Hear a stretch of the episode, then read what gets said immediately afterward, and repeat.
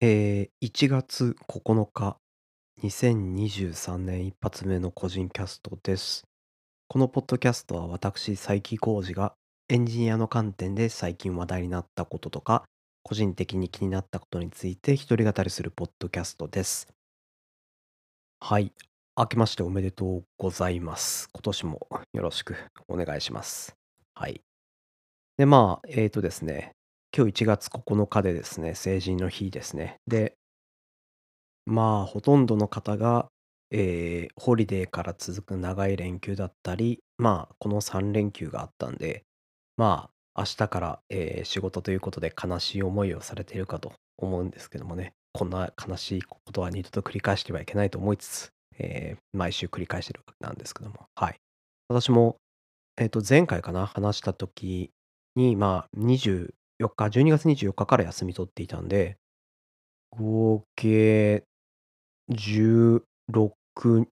日ぐらいですかね。そのぐらいの、えー休みになっていましたので、16連休がまあ、いよいよ終わるということで、一体俺は16日間何をしていたんだってならないように、毎回こう長い休みの時には、まあ、いろいろやること決めてやるっていう、えー話をしてたので、まあ、このこの冬休みに2週この16日間の間に得たものについて話そうかなと今日は思います。はい。で、まず最初、まあ、一番大きいものからいくと、まあ、なんでしょう。幼児といる生活ですね。あれ？幼児と乳児の境目はどうなってんだ？わかんないですけども。えっと、うちの子供は今4ヶ月ぐらいになりますかね。で、まあ、子がいる状態での生活っていうのが12月半ばぐらいから始まり、まあ、面倒を見る機会をこうスケジュール、こう日々のサイクルを作る休日編のサイクルをまあ16日間繰り返したみたいなものなんですけども、まあ、その中で、えー得たものというか、まあ、思ったことについて話そうかなと思っています。えっと、まず、えっと、一番今の状況的にポイントなのは、子がまだ4ヶ月で言葉とかですね、あとはそのものの認識、自我とかですね、そういったものがはっきりしていない。まあ、あの、絶対どっかから怒られるんですけど、まあ、私はあの個人的な表現として動物って言ってるんですけども、まあ、まだ動物の状態なので、あの、なんて言うんでしょう。まあ、どうして泣くかっていうのもわからなかったりとか、逆にあの、え、あの、泣か泣かれずにこう子供と接するための一番のポイントって、あの、嫌なことをせずに単純に接触機会を増やす、単純接触効果ってやつですね。まあ、あれになると思うんですけども、まあ、なので、本当にまあ、なんて言うんでしょう、そういうことをしようと思うと、もう、こうなんて言うんでしょう、自分の時間を捨ててずっと接するみたいな、ことをする、ま、人もいると思うんですけど、私なんか、こうこういう性格で、あの、コストパフォーマンスを気にしてしまうので、で、しかもその単純接触効果に得られによって得られる、え、メリットが長続きする期間ってそこまで長くないんですよね。理性ができるまでの、え、自我ができるまでの間、え、だと思うので。なので、まあ、いかに効率よるくよくやるかって考えると、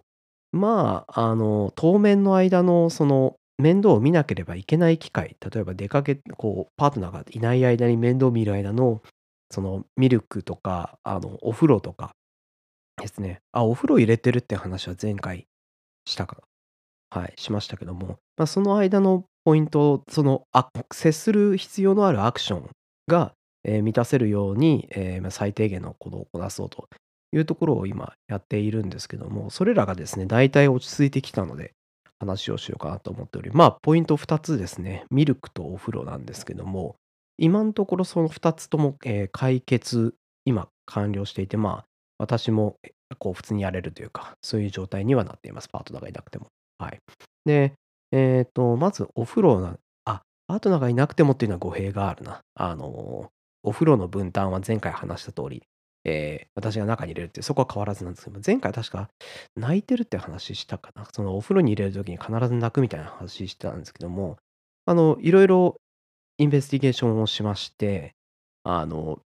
例えばお湯の温度とか、この反響具合とかですね。あの、あとは、あの、子供が、まあ、泣く要因、あ単純にこう、一般的に言われるもの、こう、なんて言うんでしょう、子が子が嫌がることをしているとか、あのまあ、なんて言うんでしょう、普段単純接触の回数が少ない父親に、え、変わることによりお母さんがいないよっていう泣きですね。そのあたりとかもあるかなと思ったので、2つの行動を行って、ええ、解決になったんじゃないかと思ってはいますが、まあ、あの、子は喋らないんで、ええ、正解か分かんないんですけども。一つは、ええ、あの、母親を探しているっていう状態なんですけども、そこはですね、日数、せっかくなので、まあ、日数をかけまして、あの、まあ、お風呂に入れる時段階があると思います。まず先に体を洗って、その後湯船に入れるみたいな、あると思うんですけども、最初、初日に、えっと、ま、なんて言うんでしょう、親あの、母親も一緒にもうお風呂のこう窓とかドアを全開にして、私がお風呂入れる中、あの、お母さんも一緒に横で見て声をかけたり触ったりっていうのを、もう体を洗う時からお風呂湯船に入るまでずっと繰り返ずっといる。その段階から徐々に、ええ、触るのを少し減らしてみたり、ええ、途中お湯船に入った後、落ち着いてきたら、あの、母親が離脱したりとかですね。そういうのを繰り返して、だいたい、よ4日ぐらいですかね。ちょっとうろ覚えなんであれなんですけども、4日間ぐらいで段階を経て、最終的に、あの、私こうこう、お風呂場にいる私に預けた後、もう扉を閉じれ閉じて完全に任せられる状態に持っていきました。っていうのがまず一つ。で、もう一つはその、この嫌がる行為、ま、嫌がるというよりは、あの、不安になる行為っていう風に捉えることができると思うんですけど、ま、あの、子をこう抱えてたりして思ったのがですね、子はあの、空間把握は全くできてないと思っていいですね。今の4ヶ月の段階だと。で、あの、その、例えばこの体を触る時って、どこ触られてるか分からない、急に体に接触されてびっくりみたいなので泣き出すみたいな感じなので、あの、まあ、パブロフの犬じゃないですけども、あの、行動の予兆をですね、作るようにしました。えっと、触る、手を見せるとこから、ええ、てて体を触る、ええ、お湯をこうかける、手桶を見せてお湯をかける。で、その手その、眼前に見せたものを体に接触するまでの間に、ええ、口で音を出して、その予兆と行動の音っていうのをそれぞれ区別して、え、音を出すようにしました。えっと、具体的に言うとですね、あの、言葉はまずポイント言葉は分からないんですね。で、まあ、リズムとかも分からないんで、音階ですね。あの、ドレミファソラシドですね。で、なので、こうえっと、なんて言ったらいいんだろう。あの、レースゲームみたいな感じですね。ピーピーピーピーピーみたいな感じのものをですね、あの、手を見せた段階で、これを今からやるよっていうところにピーをスタートして、ピーピーピーピーピーという感じでからあの、近づいていて、最終的にこの音で触る、ピーピーピーピーピーピーピーピーピーピー、この音で触るっていうのをもう徹底して繰り返した結果、あの、もうその予兆の音と最終の音だけであの、不安がられずに体に触ったりできるようになるっていう、ええ、2つのこことをですね、やりました。1つはその、母親いなくても大丈夫状態に持っていく。ま、実際一番効果があったのはその予兆の動作なんですけどもね。あの、その予兆とアクションを起こす音を、あの、言葉じゃなくて音階で鳴らす。それが一番効果があったと思います。それで劇的に泣かなくなりました。むしろそれだけいや、それだけじゃないかもしれないですけどね。はい。ま、なので、もし小さいお子さんいる方は参考にされてみていかがでしょう。まあ、お風呂だけじゃなくて、えっとですね、体にこう薬塗るとかですね、ええ、抱きかかえる時だとか、そういうのにも役立ちますね。はい。というのが、まあ、お風呂編って感じですが、はい。で、もう一つ解決したアクションとして、まあ、ミルクをあげるっていうのがあるんですけども、これあの、実際行動に移すまで、ま、実際にあの、パートナーの実家に長らくいた間っていうのは、あの、母乳もあの、粉ミルクの方も母親から与えていたので、最初粉ミルクの方を私から与える時にも、ええ、泣いていました。が、これもですね、あの、ま、これは音を鳴らすわけにはいかないので、単純にあの、母親と一緒にいる状態で私からミルクをあげる。今度は私が抱いてミルクをあげる。ま、あの、お母さんもいる状態で。そしてそこから母親が徐々に離れていく。そういうことを繰り返して、ええ、できるようになりました。これですね、ミルクの方は、やっぱ予兆動作みたいなそういうものってなうん、なんかうまくできなくてですね、ま、しか視界が視覚が結構あの、重要になってきますからね、母親がいるっていう。まあ、なので、ミルクの方は結構苦戦しましたが、まあ、結果、何日ぐらいかかっただろうう。こうチャレンジを始めて、ま、でも1週間ぐらいかな。そのぐらいで、あの、スタートラインから自分で上げれるように私が上げれるようになりましたね。はい。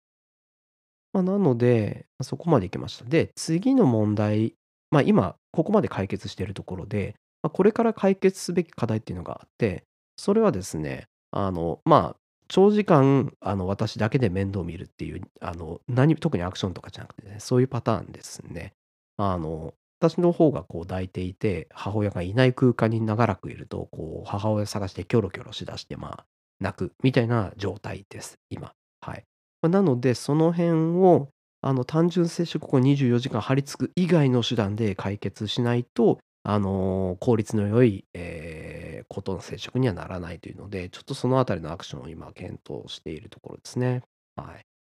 まあ、単純に子に接せよと、ええ、怒られればそれまでなんですけども、まあ、それだとなんていうかこう、歴史を繰り返すだけなんでですね。はい。前にも、なんだろう、え、こここの場かどっか、ポッドキャストかどっかで言ったことあるか分かんないんですけども、あの、もともとそもそもこの対応ってプロフェッショナルがやるべきって私が私思ってるところがあって、あのはい、そういうあの役割分担っていうのが大事だと思うんですよね。あの、知識がないゼロスタートの状態の母親がいきなり子育てを、え、やることになって、それによっていろいろこうばらつきとかですね、子によって、そういったものが発生するっていう現状があるので、ま、そこは効率的にすべきだと私は思っている節があるので、ま、ちょっとその辺ですね、今後の課題かなと思ってます。はい。ちょっと子に関する話だけでこんなに、ちょっと長くなってしまいましたが、はい、成果報告の一つでございました。はい。えっと、その他、冬休みの間に得たものは大体ですね、あの、冬休みの宿題として設定したものを達成していったものになりますね。まずは、ええ、読んだ本の話なんですけども、まあ、まずは、すでに前回の段階で読み終わったやつとしてあれですね、あの、ビデオゲームの心理学っていうやつと、武器になる HTML っていうのがありましたね。はい。で、追加で読み終わったものとしてですね、これ冬休みの前から何ヶ月、3ヶ月ぐらいゆっくり読んでて、ちょっともう冬休みなり読み終わろうと思って頑張って読んで完了したものなんですけども、ええ、選択の科学。選択はセレクションの選択ですね。で、科学はサイエンスの科学ですね。はい。で、ええ、これは著者がシーナ・アイエンガーさんっていう方で、日本語に訳されている、え、本ですね。文春文庫ですね。はい。で、これ科学、サイエンスっていう表記はされてなくて、あの、現代はですね、The Art of Choosing っていうところでアートなんですよね。まあ、なので、何て言うんでしょう、あの、いわゆるサイエンスではなくて、なんか日本ただアートって日本語にする時になんか微妙な感じしますよね。なんか芸術ってなるとそれはそれで違うんですけど、でも、あの、もともと英語のアートだと、その、まあ、なんか人の手で成すものみたいな意味があって、別になんかこう、絵みたいな、あの、抽象的な、あの、なんか創作物以外にも、人のなんかこう、営みの中で生まれる技術とか、多分そういったものが入ってるんで、まあ、The Art of Choosing って言って、実際読んだ中身としても、まずこれはサイエンスというよりは、なんか人の振る舞いというか、ビヘイビアというかですね、特性みたいな、ええ、そういった感じがする内容ではありましたけども、はい。これはとても、もうなんかこうこれなんか有名っぽくて、もうかなり骨太の、もう読むべき本っていう感じでしたね。ま、例えば有名なこうポイントで、この人はその、大学で、ええ、その選択人が選択する行動に関することを研究している方で、ま、この本の中で書かれている有名なエピソードとしてはですね、ええと、例えば食料品店で、え、ジャムを売りますと。ってなった時に、ええ、20種類とかそのぐらいたくさん取り揃えた、ええ、ジャムを売るよりも、3種類とか4種類ぐらいの限られたジャムを売る方が最終的な合計の売り上げが高いみたいですね。あの、選択肢が多いと人は選択できないみたいな、そういったものを実際に実験して、ええ、こう成果結果を得て、そういった結果が得られましたみたいですね。そういったいろんな実験の話とか、まあ、この人だけじゃない、あの、エピソードの話とかですね、人の物事の選択に関する。これなかなかですね、いい本、あの、まあ、骨太って言ったんですけども、で、しかも翻訳ではあるんですけど、なんかこう、翻訳のこういう本って、まあ、技術的技術書だったり、その実用書みたいなのも何度か何本か読んだことはあるんですけども、この人のその原文の文章なのか翻訳の文章なのか、日本語としてめちゃめちゃ読みやすいし、しかもエピソードももうそれぞれ一個一個が面白いって感じなんでですね、これなかなか、あの、面白かったですね。面白かった。ちょっと一言で片付けるのもあるんですけども、これなかなか、あの、評価高くある、あってしかるべきもので、まあ、その通りの、これはいい本ですね。ページが文庫サイズで、えーっと、謝辞を取りの、謝辞以降を取り除いて392ページ。文庫サイズで、まあ、そのページ数なんで結構なボリュームで厚さで930円なんですけども、これは一見の価値あるし、しかも、あの、なんて言うんでしょう、タイムレスな内容、時事的なものでもない、時代によるものでもない、えー、その人の行動に関するものなので、これはもうなんかこう、なんて言うんでしょう、一家に一冊じゃないですか、一家に一冊、まあ、読み切れるのかっていうのはありますけども、これは、あの、はい、紙で買ってて、あの、取っておこうと思っている、えー、こう、私の本棚に加わる一冊ですね。はい、これはとても良かったです。で、えー、あともう一冊ですね。これはですね、会社の、えー、まあ、あの、中間管理職的な研修の中でおすすめされていた本として読んだものがですね、チームワーキング、えー、っていう本ですね。えー、この著者が立教大学の経営学部教授の中原さんと、同じく立教大学経営学部の田中聡さんという人ですね。この人たちそのチームワークに関するものを、まあ、実際に学生たちでこうチームワークの実践をしてもらったりあとはそのチームワークをこううまくやってる会社の人に、え、よくインタビューされてるっていう方たちみたいですねこの人たちは。えっと、実際この本の中にはですね、その、あの、チームワークを、えー、こう、いろいろ工夫している人たちのインタビューとして、なんかこう、外食チェーン大手のこうマーケターの方だったり、あとはですね、IT だったら、あの、有名なあの、ソニックガーデンの倉貫さんとのインタビューとかですね。あとは、あの、サイボーズだっけなそうですね、SAP ジャパンの人とか、えー、ワークマンの、えー、人とか、そういったあの実際に現場でうまくチームあのうまくチームワークをすることで成果を出してきた方へのインタビューとか載っていたりですね。まあそれらのそういったの自分たちの学その大学で学生たちと共に行った研究だったりそういったその著者たちの過去のインタビューの経験とかからそのチームこの現代におけるチームワーク、まあ、その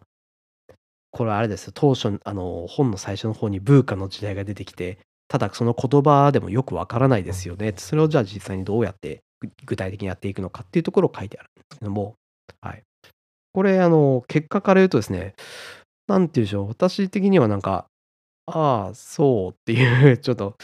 感じではありましたね。まあまあ、なんか当たり前のことを言ってるし、まあ理想的なことも言ってるし、あの、造語もなんか、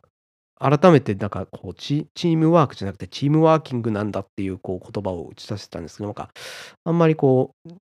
う、なんかこう、ピンとする、ピンとくる単語でも、えー、なかったなっていう感じで、ちょっとこの本はですね、もう正直、あの、すみません、あの、全ページさらーって読み切りました。で、あの、多分その、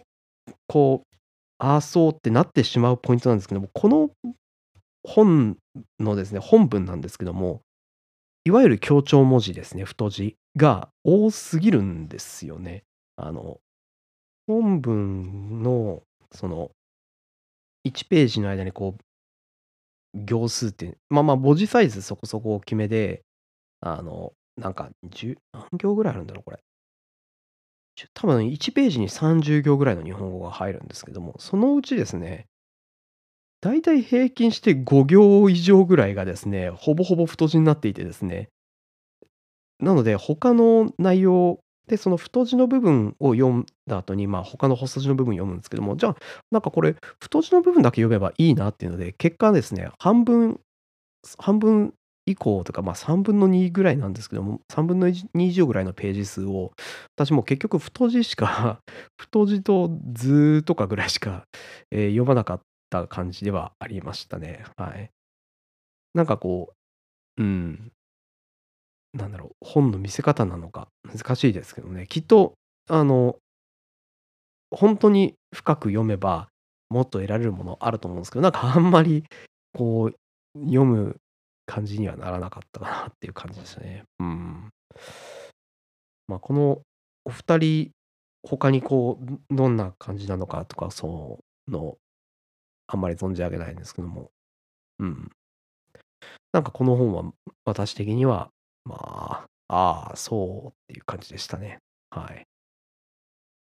まあ、気になる方は、あの、多分こういう、この本、おそらくなんですけども、古本屋とかに結構流れそうな雰囲気の本なので、まあ、あの、古本屋とか探してみたら見つかるかもしれない。ちょっと手に取ってみるといいかなと思います。はい。